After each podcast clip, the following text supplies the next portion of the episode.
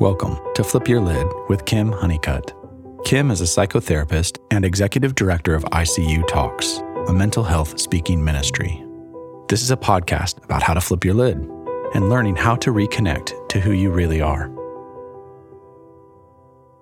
Hey, everybody, thank you for being a part of Flip Your Lid. I'm here with a really cool guy today. His name is Kevin Sweeney, and he lives in Hawaii.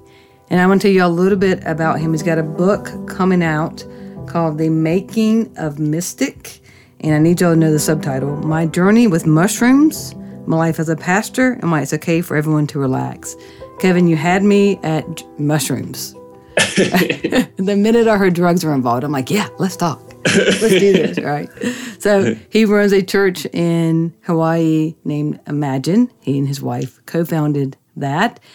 And so he's going to talk to us a little bit about what it means to be a pastor, what it means to be himself, what it really means to be authentic self, mm.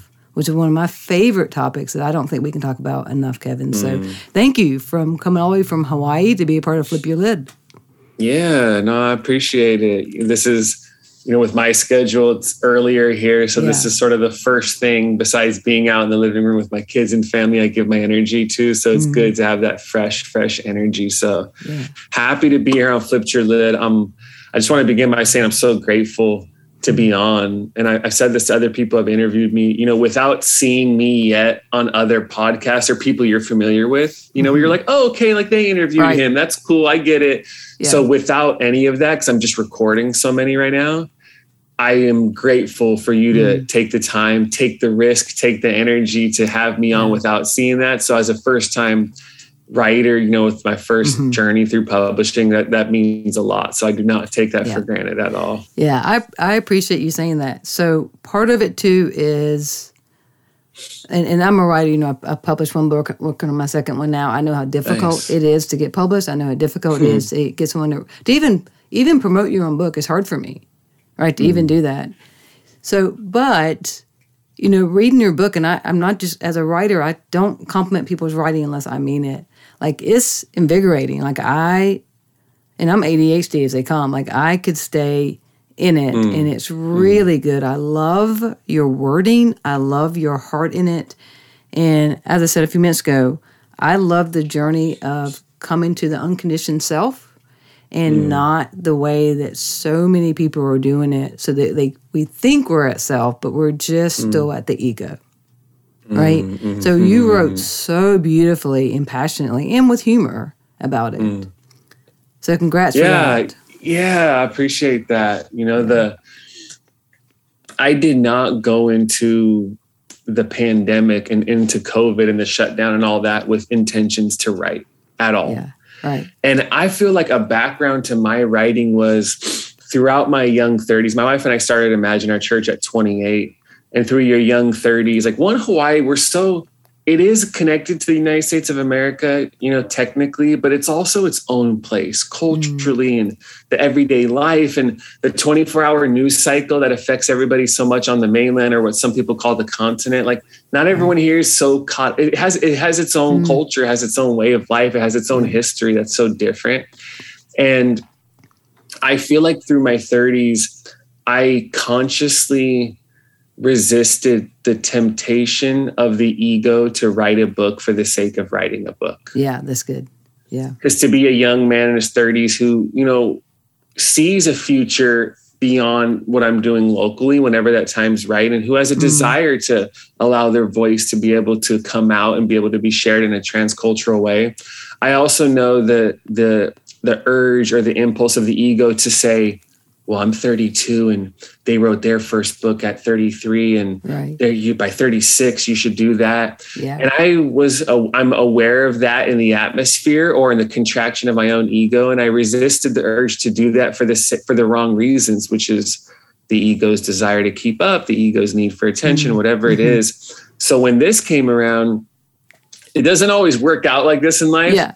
But I had a moment of silence in these mountains where I, where one of the places I would go to, and in this time of silence there, it was just this snap, and I said, "That's a book." Mm. Yeah, that's amazing. And I had never had that before with yeah. that level of clarity and with that desire, and especially with that space open in my life creatively, where all this creative energy is open mm-hmm. because of transitions with the pandemic. And I went home, and for the next organizing it and eventually writing it, I have never been so singularly focused mm. and obsessed and in tune with one project before. So it really was a special, special time. Just the, for me, like one of the quotes I have in the book about creativity is the product is for others, but the process is for you. Yeah, that's so good. So. So to me, that it's like the product, the book. Now, well, that's a that's an mm-hmm. offering to people. You know, mm-hmm. I probably will never go back and read this book from beginning to end. Right. But to me, it's when you can fall in love with and stay in tune with and be present mm-hmm. to the. I love wake that schedule of waking up at 5:40 mm-hmm. and doing it while my wife had the kids and then we switched and then later on like that if you can connect no matter mm-hmm. it's a struggle right writing is a struggle and it, it you know it takes a mm-hmm. lot but if you can fall in love with the process it's it's a special thing. Yeah it's very special. And in your podcast is really special too. And I, I don't want to start there but i want to throw it out. The name of your podcast is the church needs therapy.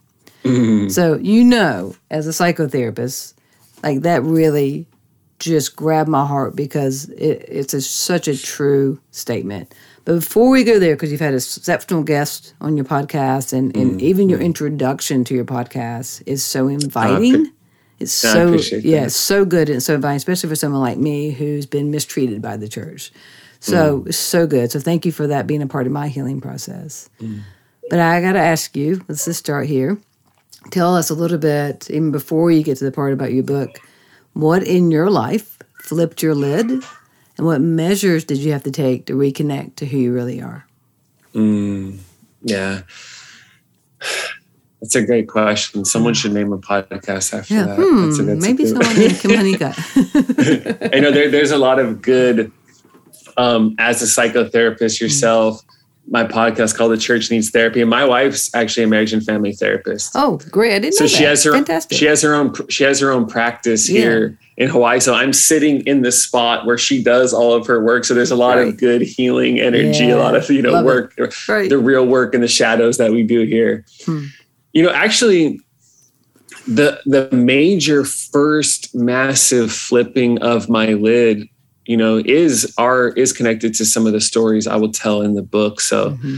you know people will get in the book it's, it's not an autobiography by any means but there is autobiographical stories yeah. and um, a big part of the autobiographical stuff is my own defining moments leading up to my first encounter with God, my first direct experience of spirit when I was 18. So mm-hmm. it's a unique story, you know, existential mm-hmm. crisis at 17, mm-hmm. mushrooms as a spiritual guide for me when I didn't have any. Right. This spontaneous awakening moment with God and a complete rewiring of my consciousness and a realtering of my life mm. after. So yeah. that flipping of your lid for me was the first massive thing. And you know, I have a chapter in the book called Mushrooms and Missionaries. Yeah. And I tell this story in the book where, you know, Thomas Merton, one of the great mm. mystics of the 20th century, who really, from my perspective, reintroduced contemplation mm. and, you know, eventually perhaps laying the ground for a non dual form of Christianity after that. Mm-hmm. But Merton, when he was young, when he was getting closer to his awakening experience and he was starting to sort of wake up more and more, he had this story where there was this visiting Hindu monk that was lecturing at some uh, at some Ivy League schools here. Mm-hmm. And, and his name was Mahanambrata Brahmachari. And so a young Merton goes to him and is basically just looking for guidance. Somehow gets in touch with him. It's like going to the pastor after a service or a conference. Hey, hey, hey, yeah. let me just yeah. let me just ask you one question. And so he had a moment like that and he asks this Hindu monk for resources, for guides. And what's so fascinating was the monk didn't point him to their own sacred texts in the Hindu tradition. Mm. He pointed him to sacred texts within the Christian tradition. So he tells him to read St. Augustine's Confessions. He tells him to read Thomas à Kempis's Imitation of Christ. Mm. And then these books integrated into Merton's journey and become a part of him moving further towards his life in Christ. Right. Why I find that story so funny and so interesting is one, I don't think it was in this Hindu monk's job description to be a missionary for Christ. Right, right, right? absolutely. Yeah. But if we can, for a moment, suspend the colonial eurocentric patriarchal dominating mm-hmm. oppressive mm-hmm. you know land grabbing taking colonizing energy that's cluster that's the word missionary is wrapped up in like we we know that when we're right. aware of that we can talk about that and it's it's necessary to untangle that yes but in, in its positive sense a missionary is somebody who can point someone further towards christ mm. and i would argue in that moment Hmm. That Hindu monk was a missionary, a for Thomas Merton, pointing yeah. him further mm. towards Christ. Mm. The reason why I begin with that story in that chapter is in the same way psychedelics specifically mushrooms you know psilocybin mm. you know is what you oh, know yeah. what people would yeah. know as the right the, right. the the active right yeah mushrooms were a, a missionary for me in my life pointing me further towards the fullness of christ right. because even though I did go to Catholic school when I was young, I sort of left and I wasn't really in tune with it. I had no anger, no shame, no opposition to the church, which I'm grateful for. I was just, I told my mom it was like a pleasant indifference. It's just like, whatever. I didn't think yeah. about it. And later on, I never knew anything about youth groups mm. growing up. I didn't know anything about evangelical culture. I had never heard of it. I didn't, didn't know about worship music. I didn't know any of that. Right. And when I started, I was already on this journey, but when I started taking mushrooms at 16, as time went on, I could feel this energy and this sense of the mushrooms kept saying yes, but keep going. Yeah yes, you're getting a glimpse of the goal here. Yes, you're touching something that's real. Yes, this is inviting you into a deeper way of being human, giving you glimpses of deeper dimensions of the existence. But the mushroom saying, but the source, the life, the truth is beyond this. And I'm pointing you to that. And I sensed that as a teenager. Mm. And so, and then at 18, at that age, when like around Christmas, when I was a senior in high school, it's a long story I tell in the book, but I had on mushrooms this spontaneous awakening moment, this direct experience of spirit where my primary experience of God from the beginning was this universal yes over mm. my life. Yeah. Pure affirmation. Mm. I could, I mean, I could almost like physically feel this moment of light and love being infused into my life. Wow. Right. And I had limited religious language at that point, but I came away from that experience saying, one, I know I just experienced God, and two, this was a rebirth. And my life, that flipping my lid was that moment was not what flipped my lid, which later on I had to reconnect to source and reconnect to my true self. Mm-hmm. Me starting to see through the illusions of my own life. Oh, I'm going to play basketball. I'm involved in music. These things make me special. Mm-hmm. And coming to the realization this is all actually just my ego's need for approval and validation yeah. from other people. Yeah. And seeing that was the flipping of my lid, was seeing that everything I was doing was for the sake of trying to gain some sort of love from others. Mm-hmm. That was what flipped my lid. And that experience I had mm-hmm. was what grounded me. Oh, there is a self. There is this great self with a capital S that is before, mm-hmm. that is beyond, and that is beneath any of these external things I'm trying to do to create a sense of value for myself. Yeah so good. Like that's got so many nuggets in it. So let me ask let me ask you this for a sense of understanding. So were you microdosing shrooms as a teenager in a way of trying to integrate self and anxiety, depression, etc., or were you doing shrooms the way I did them back in the day, which is yes, like, let me latter. escape from this hell I live in? right? Yeah. The, I definitely back then, you know, this is 2001, 2, 3. I'm like a, you know, junior, senior in high school. Yeah. And there was no, I am consciously microdosing mushrooms for the sake of healing and overcoming trauma. And I have mm-hmm. somebody who's guiding me through this. No, right. one, it started off because I'm 16 I, and I do drugs and I just want to eat mushrooms. Right. You know? right. Yeah. we were, and we definitely weren't microdosing. Right. We were definitely going for it.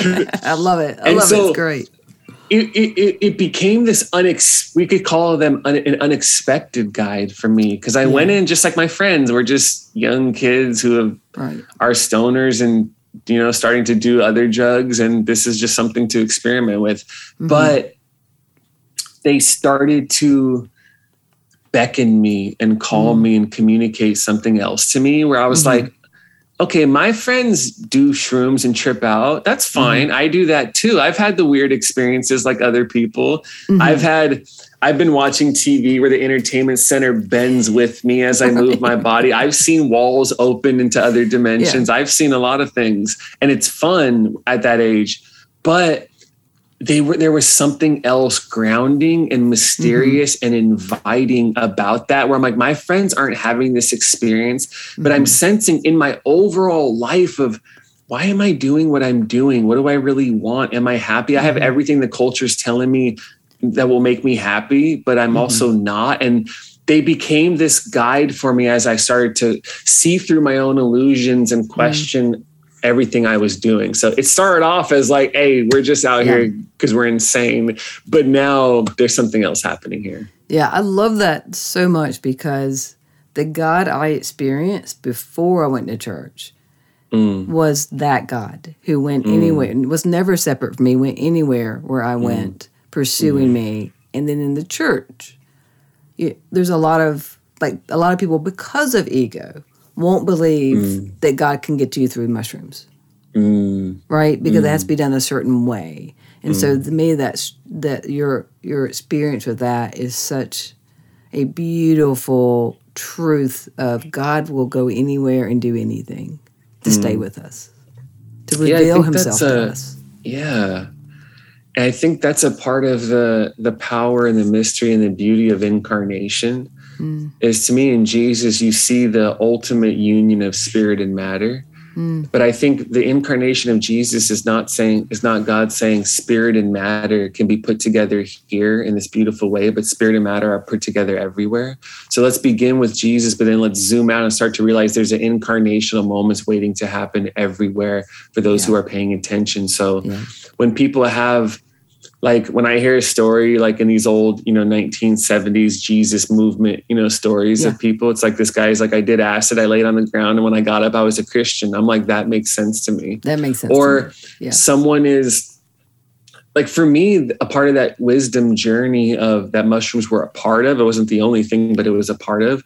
I was just paying attention and reading reality around me. And I felt mm. like you there's wisdom everywhere and what's interesting is later on i would hear in the scriptures you know wisdom's crying out from the streets if you search for wisdom you'll like like rubies you'll discover and those yeah. types of things and even in proverbs it talks about paying attention to the ants and learning from a field you know mm-hmm. and if mm-hmm. you apply your mm-hmm. heart to what you observe like and learn understanding it's everywhere and that's where mm-hmm. i started i started with creation itself was the text that the spirit was yeah. speaking through to me so yeah. if you watch the waves long enough you're like oh, the waves come and go, but the ocean remains. There's something true about that, about mm-hmm. life. You know, mm-hmm. the tree. What is what is the strength of a tree? It's not mm-hmm. in the, it's not in what we see. It's all in the roots. There's yeah. something. So the, the deepest parts of ourselves that give us grounding. It's not what other mm-hmm. people can see. Like that was just pouring mm-hmm. out everywhere for me. And so yeah. I always my initial notion was the spirit is everywhere. Like the whole universe is a megaphone that yeah. God is speaking through of like this is everywhere and and you can wake up wherever you are. So are you feeling like if we're paying attention, we can see that God, if we're seeking attention, that there's a possibility we'll miss because we're not able to pay attention. If we're seeking attention? Yeah, in the sense of like through mm. the ego, which is not wrong. Gotcha. You need attention, right? It's an emotional gotcha, need. Gotcha. But if I'm seeking attention through through certain things that maybe were worldly, that's still ego based mm-hmm. that I might not be paying attention to where God actually right. is. No, I totally hear what you're saying. Yeah. And to me, the possibility of waking up further, of being present to the presence of God is always mm-hmm. accessible and available. The thing that's getting in the way is our own inability yeah. to see it, to be present, to yeah. touch it. Why? Because you know like you learned from great wisdom teachers we're mm-hmm. reprocessing and going over things from the past we're anxious about the future mm-hmm. we're constantly on a grind where the ego's like what can i produce next what can i make how can i do this there's a plethora there's sadly an endless amount of ways that can take us out of the power and the mystery and the fullness Mm. of Christ in every single moment. You know, Yeah. it's it's amazing as sophisticated, you know, Western people who pride ourselves on education and rationality. It seems like we've been mas- we've been able to master everything except the ability to actually be here, Yeah, that's so good. So good. right where we are. Yeah. So so I got sober in a 12 step program a long time ago. Mm. And so we always said the acronym for ego was edging God out. And mm. I just thought it mm. was cute until I studied neuroscience. And it's actually true, right? Because the part of the brain where your ego lives doesn't allow anything new to come in. And it's the mm. left part of your lower limbic. The right part of your brain is where we actually experience God. Mm, interesting. Yeah, so so literally, as you wrote so well about the ego, and I want to read some of your your work to our audience, that you know the ego is very protective. Either we protect or we mm. connect. So if I'm protecting myself, I'm not mm. able to connect. And so you wrote so well. So I yeah. want to let me read a little bit to y'all of what he wrote in his book, and it really was an honor to have an advanced copy and be able to read some of this. It's really good. You cannot overcome the ego with the determination of the ego. Mm. No, you overcome the ego by its disidentifying with it, surrendering it and moving beyond it altogether, which is why Ken Wilber writes, but with radical transformation, the self, it's, the self itself is inquired into, looked into, grabbed by its throat, and literally throttled to death. In other words, the ego does not need encouragement, it needs a eulogy. Mm. That's really. Yeah. That, you know, there's there's like these two massive steps in our life if you want to keep evolving spiritually. One is we're encouraging the self on the way to success or strength or stability. And then there's another step a lot of people aren't familiar with where we are now dying to the self Mhm. on the way to freedom. And as a person, if you work with people in trauma, Mhm. then you know it's not always the appropriate time to invite somebody to transcend, let go of, and overcome their self, right? When people are overcoming trauma, or when people are young and they haven't even had yet a Yeah. solid, grounded sense of self, they're not ready to overcome, transcend, and let go of that. They need to be strengthened and encouraged, and that initial Mhm. sense of self needs to be fortified Yeah, and it needs to be put back together yes, good. and that's the work you do hopefully if, if kids grow up in a loving environment with secure attachments that can happen in a home you have a healthy sense of self your ego Yeah. right right. When you're overcoming trauma you need to be put back together or it needs to be put together in a whole way for the first time Mm. so in that stage we're strengthening and encouraging the ego and that sense of self that's a Right. it's not a bad thing It's not a bad that's a necessary thing, right? But there comes a time where there are limitations towards the freedom and the spaciousness and the expansive, expansiveness of the ego sense of self. Mhm. And then once we're ready, it's like when you finally are solidified, you're like, now becomes this interesting journey of moving beyond it and listening to the call of Jesus to die to the very self yeah, that most people spend our whole lives trying to protect and trying Yeah. to fortify from others. So yeah, I, I that's why I say I think it's in that chapter, but I say, you know, most preaching in the in the Uh-huh. church, most preaching is just cheerleading for the ego. yeah. It is, and, it, and And it'll that- fill it'll fill stadiums, as you said in your book. It will fill a stadium. And um and that's why sometimes when I hear preachers, I'm like, it's not that what they're saying is bad, but it, to me, it sounds like they're speaking to children hmm or teenagers who need or, or young 20s, where it's like Yeah. they need to be told you're okay. They need to be Yeah. told this. And I get that. Right. And we need that. You're strengthening that, but it isn't radical transformation. Isn't Yeah. it? It isn't an invitation like to let go of their ego needs. It's a strengthening of the ego. So it's good, but it's also if you strengthen that initial sense of self and ego long enough, you Mm-hmm. will get stuck in a place and never hear that calling from the spirit into your the second half Yeah. of your life Yeah, into a life uh, into your larger self yeah, in Christ that has disidentified with your ego and Mhm. says all of those ego needs that I had for a while I don't actually need in order to move into a Yeah. different experience of freedom beyond this. Yeah. Absolutely. I think it's so well said, and it's something that I talk about, preach about a lot. And this is part of it, I think, and again, the entire Bible is an interpretation. It's just there's been an overall majority agreed upon interpretation that we sit with. And one of those is like we were talking about how we read scripture about death of self. Mm. That we are hearing that as I can't have any needs. Mm. And a lot of us, you brought up attachment styles. A lot of us raised with preoccupied attachment, which means I don't get to pay attention to self. I have to be preoccupied with what you're experiencing, what you're going through, and neglect myself. And that is praised in the church. And I do not find it at all godly. And so I think your Mm. your book is so informative and, and even beyond that, like because it goes to the core, people understand, and if we're going to have an understanding of self, the death of self is not your essence, it's not your true self. That's not what we're that's not what I mm. think scripture is saying needs to die. Absolutely. Right? Totally. Yeah, and that's and that's why you know at different parts of the book or when you look at the perennial tradition of mystics, mystics always know that death is the key to life. Yeah. Yeah. You know, it's just one of those paradoxes the ego wants to resist at all co- all costs and Yeah. yet it is beyond the edges of our boundaried self when we mm-hmm. dare to surrender the need for control, when we mm-hmm. dare to let go of our need to manage my environment, when we Yeah. can allow new information and new things to call us beyond our sort of normal edges, Yeah.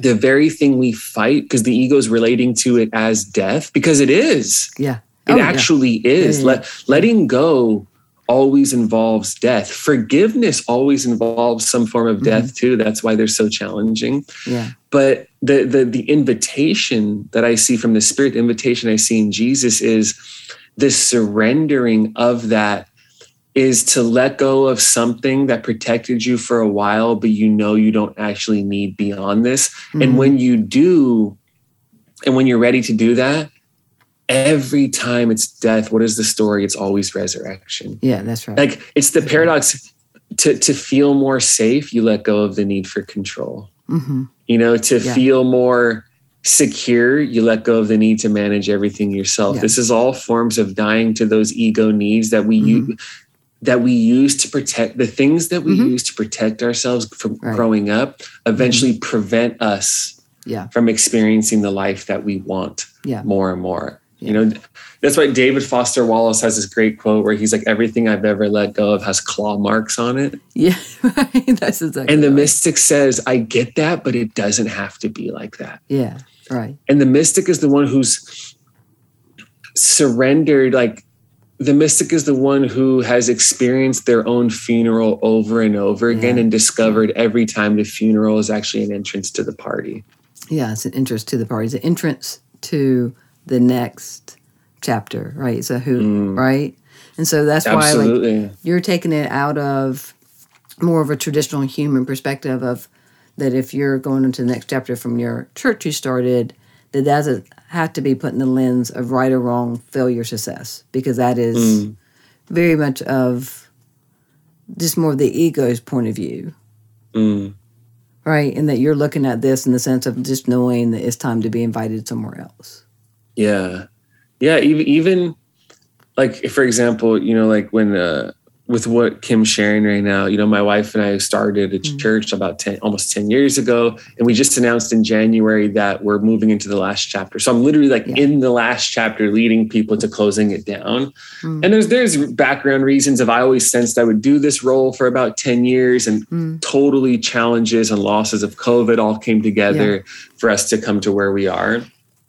But I think in order to move on from that, one, there is always letting go always requires grief. hmm You know, so there is there has been a season of letting go of grieving over like this isn't a small deal. We just gave almost a decade of our life Yeah. to this tears and sacrifice and loss and love and amazing things. And this was our Mm. The primary vehicle for the life of God through me to come into the world for 10 years. That's a big Yeah. deal. It's beautiful. But too. also, I am aware I am not imagined. Yeah. Mhm. I am not so over identified with my role Yeah. as a pastor. I'm not so over identified with the church and my connection with it and my place in it that I can't imagine a life beyond it.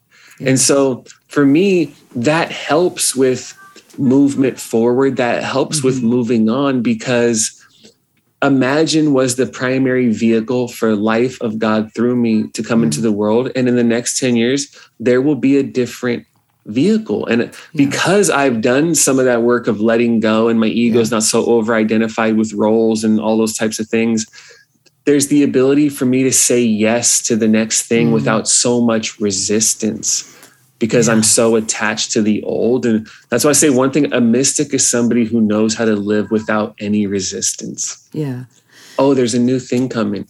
Oh, wait, in order for me to say yes to the new thing, mm. is a real letting go and dying to the old that I have to. That's usually where people get stuck. No, that's okay. Why? Because every time I've ever embraced what felt like a death, there was always more life after. That's yeah. the story to yeah. me in the scriptures. That's the story we're living in.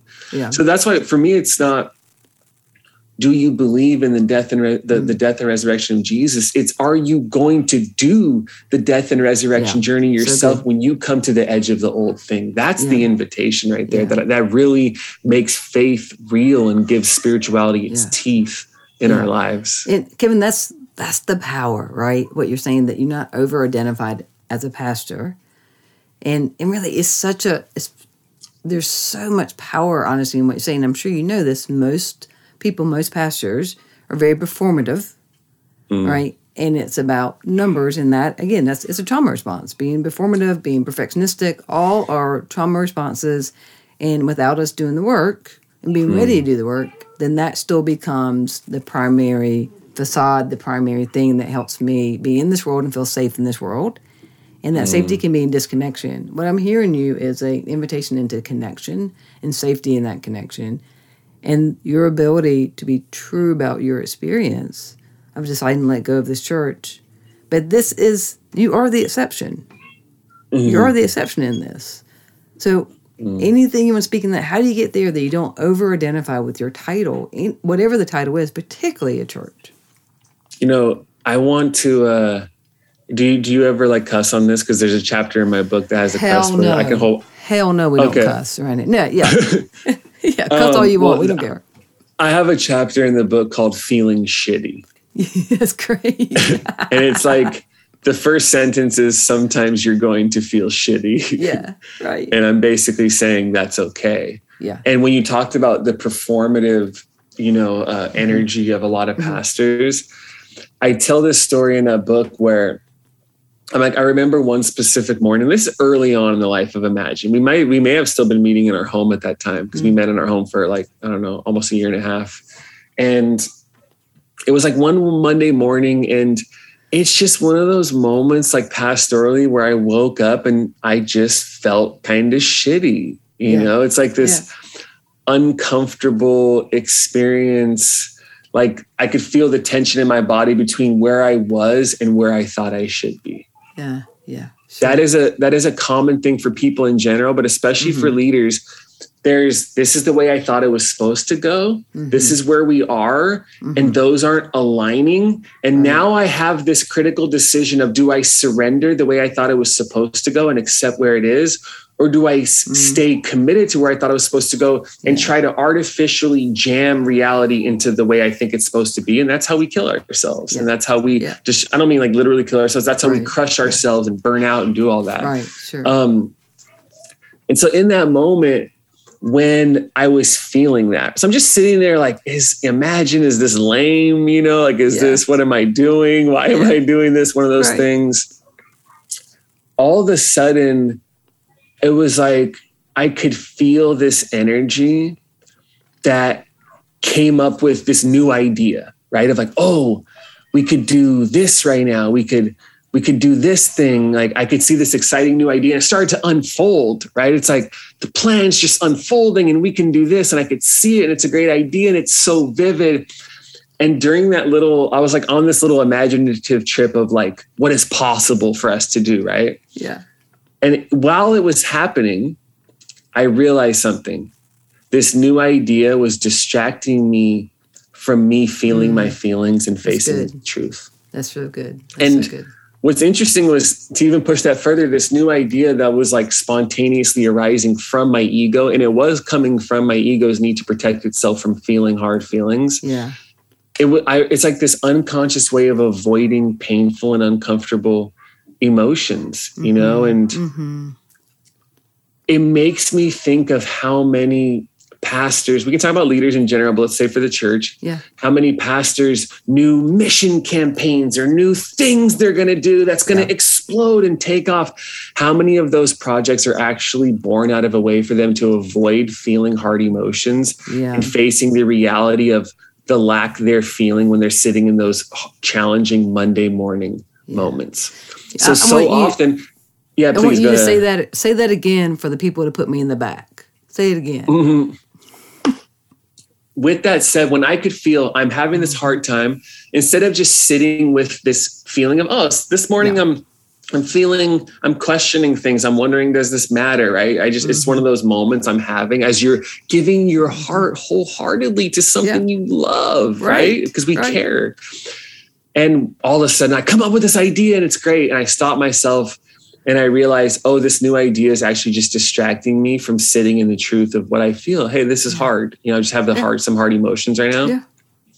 And I think how many of these pastors mission campaigns, the next big project, the next big yeah. thing my team's going to lead us into. Yeah. How many of those are born out of this unconscious ego need to avoid feeling hard emotions and facing mm-hmm. themselves with honesty in those yeah. challenging Monday morning moments? Yeah, so good. Like and if and if you're that's the that's the da- the weird danger of success. And if you're successful of that mm-hmm. you just convince yourself you are doing enough based on performance mm-hmm. instead of sitting with those feelings long enough.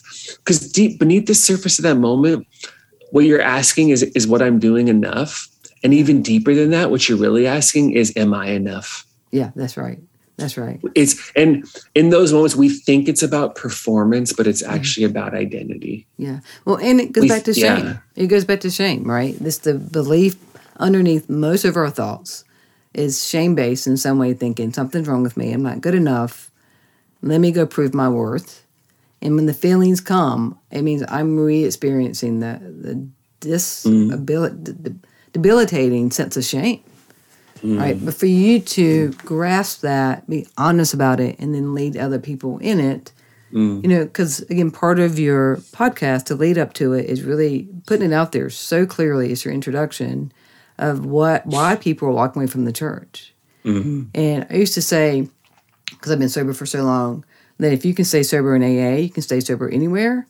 And you almost have to be a member of AA to understand the kind of things that happen in a 12 step program, even though it's beautiful. Mm. Now mm. I've gotten a point with church thinking if you can remain a Christian, mm. a Christ follower, being around Christians, you do you, you got it going on, right? Funny. Yeah, and so there's something in that, and that's why I'm loving your your podcast of being very clear. Of people are walking away because we're not we're not letting people like me, LGBTQIA people, in the church. Mm. We're how we're treating people who are brave enough to to be non-binary, brave enough to be transgendered, and how we're treating them, how we're treating people who are divorced, right? Mm. All the things that are happening, and particularly how women are being treated. How in the world did you get to the place that you have a panoramic view of all this, and then decide to be a voice in it? And you don't have to be. You don't have mm. to be a mm. voice of it, but you are. Mm. You know, I one of a foundational part of my faith is the is just the belief that there's always more. Mm. There's always more life. There's yeah. always more connection. Mm. There's always more possibilities, and I think the spirit is always inviting us into that. And yeah. there's a lot of things that get in the way of that. You know, mm. so you can look at a social, cultural, political, economic levels. There, there is an entire system in place in our country that is leveraged against specific groups of people and that benefits mm-hmm. other people. Yep, benefits others. Um, so there's political, social, economic realities that involve mm-hmm. race and class and sex and sexual yeah. identity. Right. So there's things that get in the way of human flourishing on those levels. There's things mm-hmm. that get in the way of us. You know, it's like when some people, you're like, you within the constraints of limitations we all have, but you have agency to choose to move beyond this and it's hard and people yeah. feel stuck and yeah. there's people we care about who keep making self-destructive decisions you know right. and as you know someone who's been through aa someone who right. was also dealing with you know going through so much drugs and like right. you know drinking oh, yeah. when I was a kid. I also have made many self-destructive yes. decisions, so yeah. I get it. yeah, know? completely. Um, but I think for me, it's I just have always looked to people and I just want more for them because I think it's possible. Like mm-hmm. even when I when I was young, like I just always felt that when people talk about you know be for others what you wanted to be i'm like that's what i've always done like i didn't have a little brother and but it was just like the younger kids in my neighborhood or a couple years younger like i did for them what i wish somebody two to three years ahead of me did for me because no mm-hmm. they didn't do that in that way. Now at that point that means i'm teaching them how to sell weed and teaching them how to make a little money because that's what i was doing but that was still me looking out. That right. was my version of that. Yeah. But as i get older like i've for imagine to be what imagine is and soon was there was a lot of sacrifices my wife and I had to make in order like I value creative integrity and authenticity over almost like anything. Yeah. So I knew making Imagine the church that I believed in, I wasn't going to have money coming in from it. I'm not going to have a big budget with young people and like unchurched people. And to me, I'm like, if you don't have like an evangelical core at the center, you just don't have money. You know, that's from my perspective yeah, in some ways. You that's know, a true statement. Yeah. And I knew I was like, okay, we have to generate and bring um, bring in income, most of our income as a family outside of this, yeah. to actually be able to make the church that we believe in. And there's a lot, and, and my wife too. There's tons of sacrifices we had to make, but that's all for the sake of one me being able to be myself as a person. Yeah. But and and what flows out of that is creating an environment mm-hmm. for everybody to hear that message. Mm-hmm. There's mm-hmm. more for you, and God is inviting you, and God's yeah. with you, yeah. and that's something like the one word that I would say defined imagine over 10 years is the word real. Yeah. Yeah. That's all I cared about. To right. me, it was like this is never about what size of church it is. It's about mm-hmm. what kind of church it is and mm-hmm. how real and authentic we can yeah. be, how much we can dare authenticity here mm-hmm. and look around and be like, wait, people are still here. Mm-hmm. That means God might still be here. We're all okay. Yeah, you know, so, so good. Yeah. Well, yeah, it's like just, you also, I, I, yeah. It's like you're also very clear that you pick people over profit from the get go. Mm. Right. Yes, mm-hmm. there definitely yeah. has not been a ton of profit for right. like I would joke around with people. I'm like, I've had fr- you know a friend, for example, who was a pastor at a very large church, and in my mind, I joke around. I'm like, one family from one family from that church gives more in a year than we get in a year as a whole. I'm yeah, like, can you just right. do like adopt a church thing where that one family just takes us under their wing? Right. But that was the thing. That's one of the challenges of leading mm. in the way we have, and me leading out of who I am is I know where a lot of the money is. Yeah. Those people are not going to support what we're doing because we're doing things beyond the boundaries that they're comfortable with. Yeah. You know, you know it's like yeah, yeah, yeah. It's it's so good, but you know, it's interesting because Brian McLaren endorsed your book, and he's amazing, and he's one of the people that I've listen to and turn to about understanding pastors making decisions where they decide profit over people, where they decide someone else's salary is more important than someone feeling safe and, and accepted in a church. And mm-hmm. you know, so that's just part of it. It's understanding people have a right to do that. They have a right to do that. But I'm grateful for people like you who, wherever you go, like you're the ministry. Mm-hmm. It doesn't have to be mm-hmm. in a building, right? I can just tell, like wherever you go, you're you're looking for that moment to be to be the light for somebody else. Mm. Yeah, I appreciate that. Yeah. I'm grateful for you saying that. And I think that's one reason why the transition from being a pastor in a congregation to whatever's next, mm-hmm. it doesn't feel like a massive thing to me because yeah. the spirit, the flow, the flow is the same, but the form is different. Yeah, you know, who I am is the same. It's just the medium through which the life in me is flowing changes. And that's yeah. the gift of transcending and being liberated from the ego needs to a degree and mm-hmm. that that lack of identification with mm-hmm. your ego just it's like for me i'm like nothing changes. I'm just it's working itself out different based on the context and the the stage of my life right now. I'm i'm going to be saying the same things. Right right. I'm going to be doing whatever it is i do. It's just yeah. it's going to look and feel different mm-hmm. so yes there is a grief over the loss of the church because mm-hmm. i love it and closing mm-hmm. something down that you love so much and that you've given so much of your life yeah. to but for me i'm like ministry life giving shaping mm. teaching guiding that doesn't mm. end i'm going to be that's yeah. that's what I, that's a part of just the structure of who i am and how i contribute to the world so right yeah, yeah, i appreciate you saying that yeah no it's it's, it's so powerful and and so you use some different terms in your book about different types of spirituality and one thing your book talks about is we can talk about the why we can talk about where but we're not talking about how and mm, that that's is, interesting yeah and that's one thing that I really have said that I did get from a 12 step program is I really, the focus was the how. And then in church, I don't mm. always hear the practicality of how. And I think we're talking more about contemplative spiritual practices now than ever, which I absolutely love. Mm. But you also mm. talked in your book about different types of spirituality, one being transformative spirituality.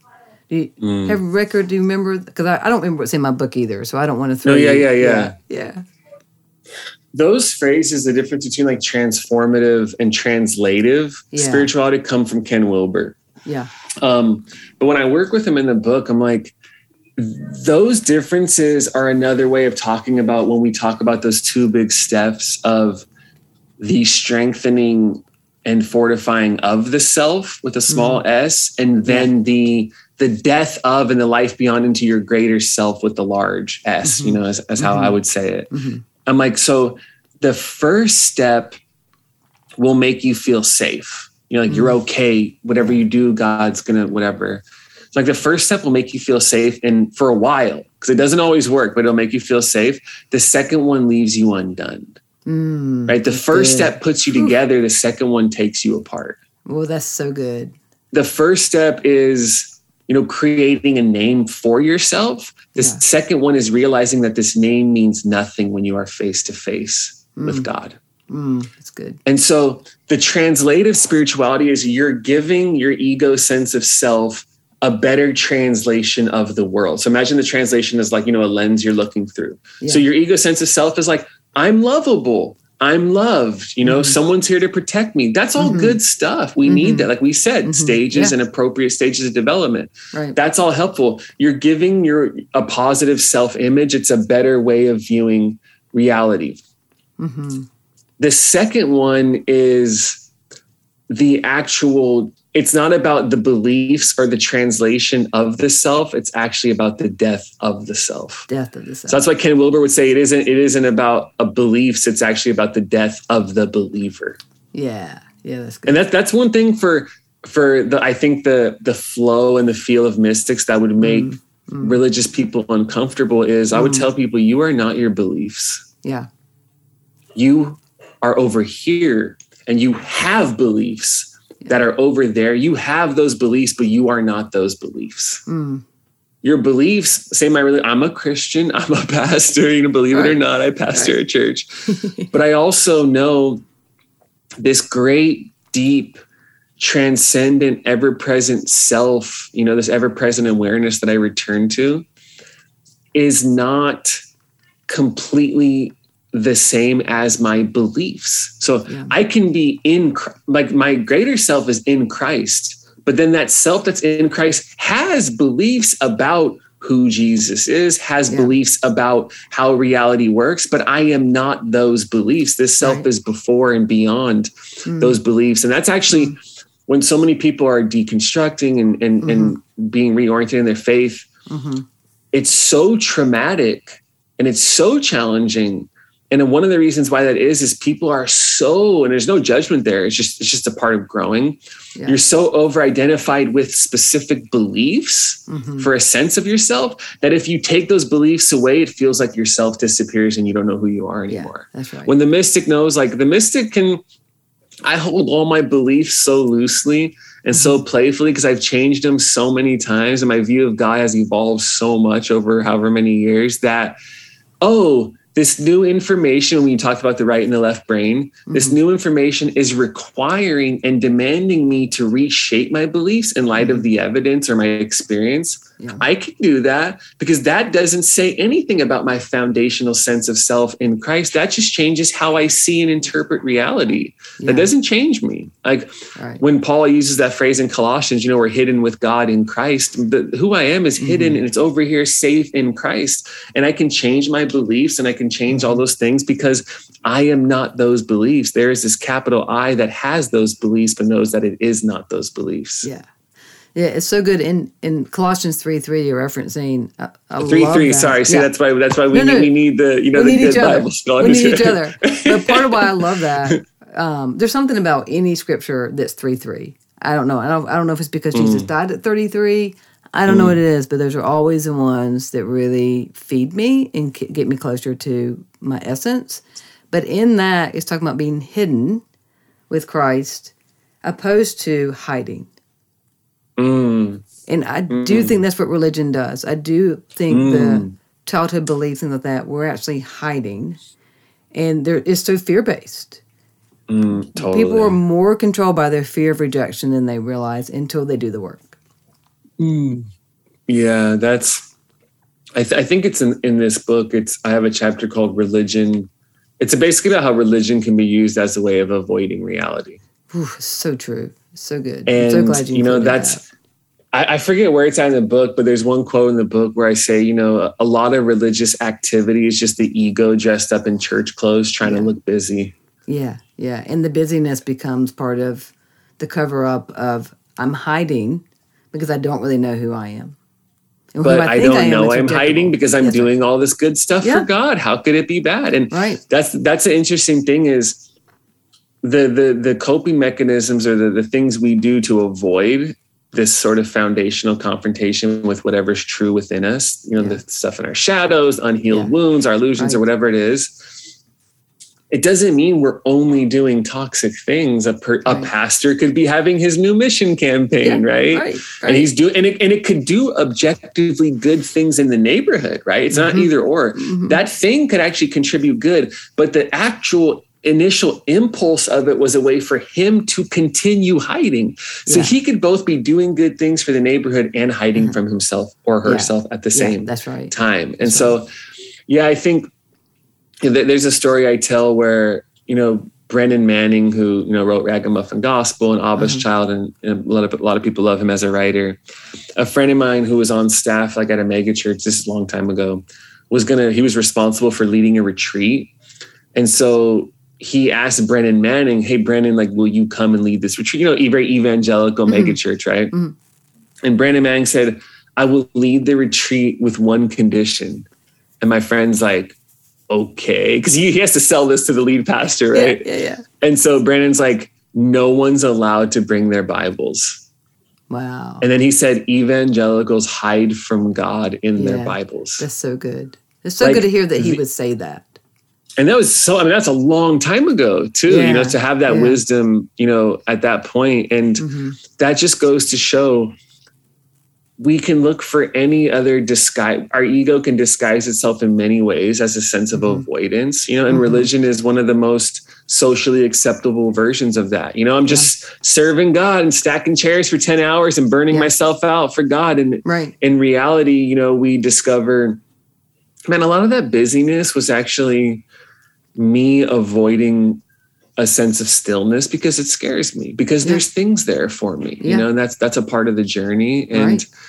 for me there religion as a whole and the, the way of jesus at its best is never keeping us and inviting us to hide from the pain it's always mm-hmm. inviting us into the pain so the spirit so of god can draw us through the pain to the so resurrection good. on the other side yeah. and that's that's why for me, like I have all my critiques. The church needs therapy. Yeah. Yes, I'm like right. unconventional in some ways, but the church at her best still shines yeah. in a way that nothing else does. And I believe yeah. that in a beautiful mm-hmm. way. And that's mm-hmm. why I've done what I've done and why these communities, when they are not power oriented sh- with with the shaming and the manipulation and the weird mm-hmm. control that needs mm-hmm. to happen mm-hmm. but when they're liberated and when they're open and when they're spacious like there's what else is like that you know to to invite people into god through the open arms of the community yeah. so yeah. Kevin, I just love you. You're amazing. Okay, so let me share this with you. So I, I posted on Facebook the other day because you know Facebook is true life. It's where you get your real friends,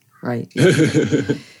um, and I was just talking about a workshop I just did at my new church, and and I just and somehow in that, oh, I'd said that a friend had asked, "How can you still be in church after what happened?"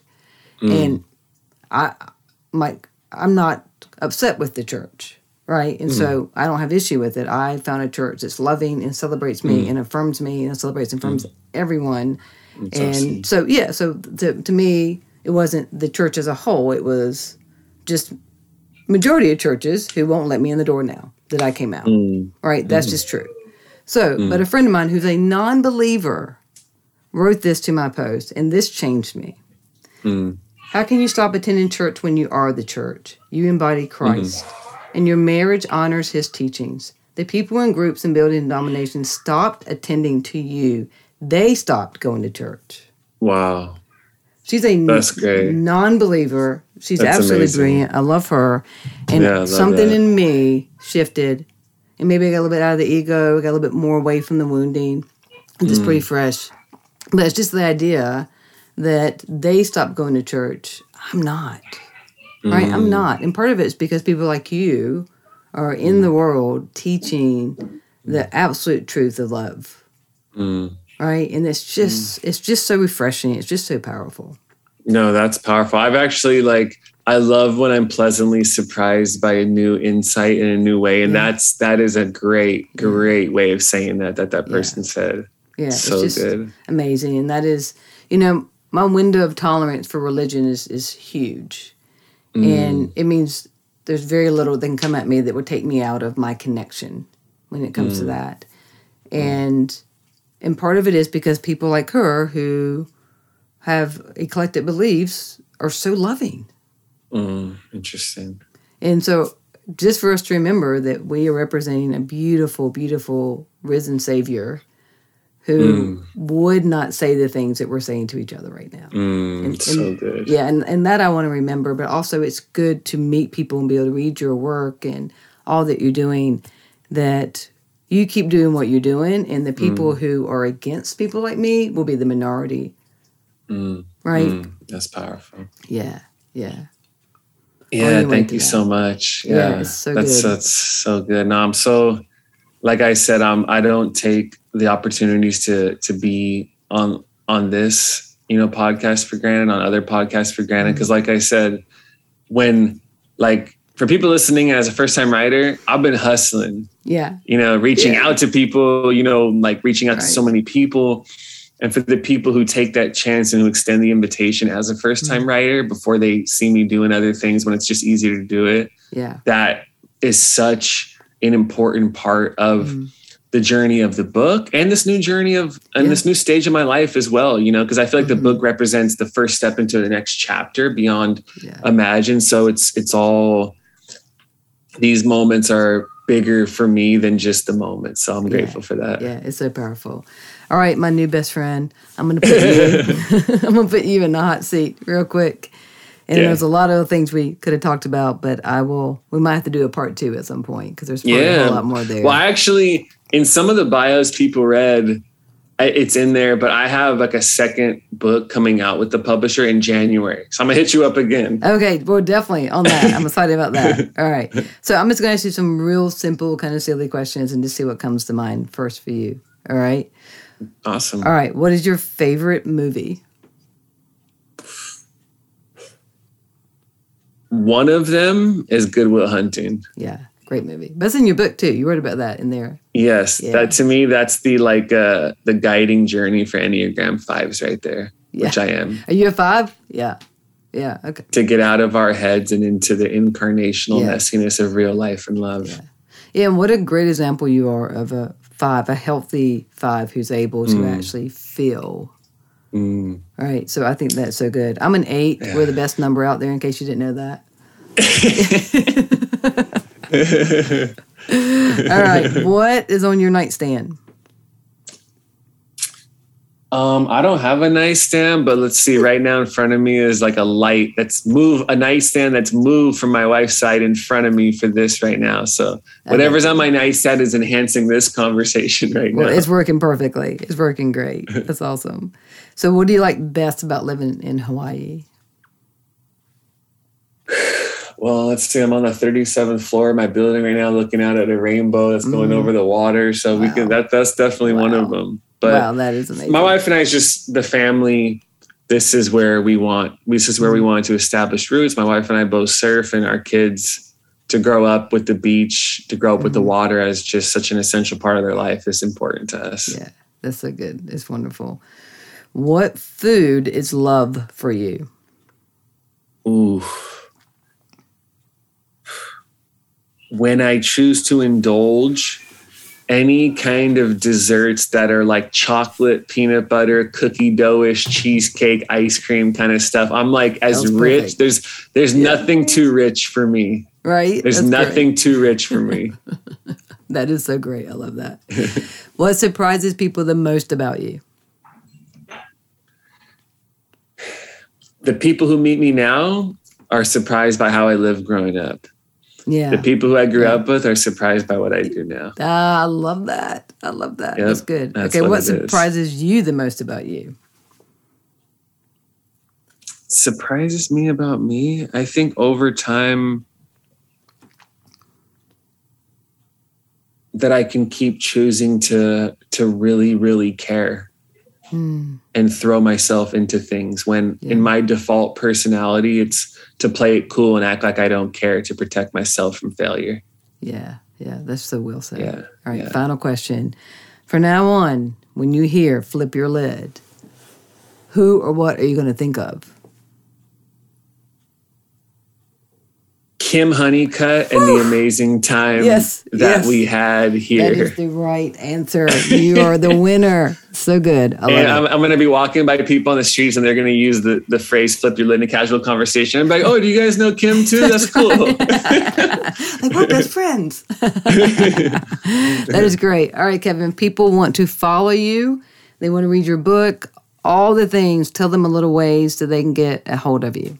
Yeah, the book, The Making of a Mystic, comes out May 31st of this year. So find it when the pre order comes up on Amazon, whenever that is, which I mm-hmm. don't know yet. But until then, the Church Needs Therapy podcast, you can Yeah, type so that good. into Spotify, Apple Podcasts, mm-hmm. wherever you listen to them for the most part.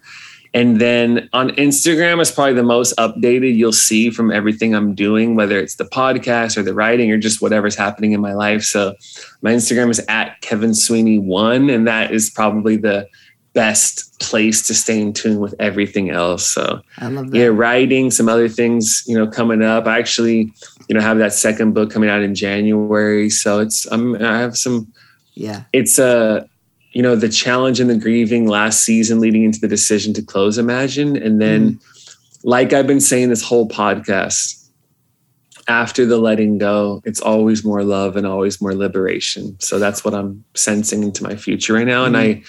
Believe is possible for everybody tuning in Mhm. when we truly entrust in Mhm. those letting go moments to the to the life of god so It's so true. yes and so, well more said. life for everybody who's listening in Yeah, more life, more light. And for all of you, thank you, Kevin. Like, Yeah, thank you so Um, much. This yeah, I was great. appreciate you helping me reconnect to who God says I am for myself as well through this conversation, through your through your book. I appreciate it. Yeah, thanks. Kim. So, everyone who is listening, I know you heard something today that helped you to reconnect to who God says you are. And we'll see you next time. Thank you for listening to Flip Your Lid with Kim Honeycutt. Please subscribe, rate, and share. You can find Kim on Facebook or Instagram at KB Honeycutt. To get an autographed copy of Kim's book, visit butyourmotherlovesyou.com. Remember, no matter what, treat yourself well today.